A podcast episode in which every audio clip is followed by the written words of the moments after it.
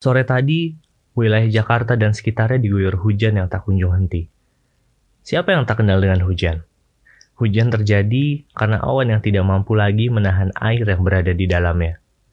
Setiap orang mengartikan datangnya hujan dengan cara yang berbeda. Ada yang kesal karena segala rencana perjalanannya terganggu, dan ada pula yang sangat berbahagia karena dagangannya laku. Hujan sore tadi merubah banyak cara pandang gue akan hujan. Saat hujan sore tadi, gue memutuskan untuk berhenti dan tidak melanjutkan perjalanan dengan pertimbangan kondisi tubuh yang butuh istirahat pasca berkendara selama 5 jam. Hujan sore tadi, gue belajar tentang arti saling menjaga.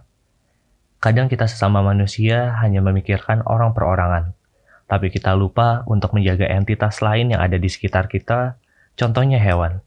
Terima kasih hujan yang sudah memberikan pelajaran akan kehidupan.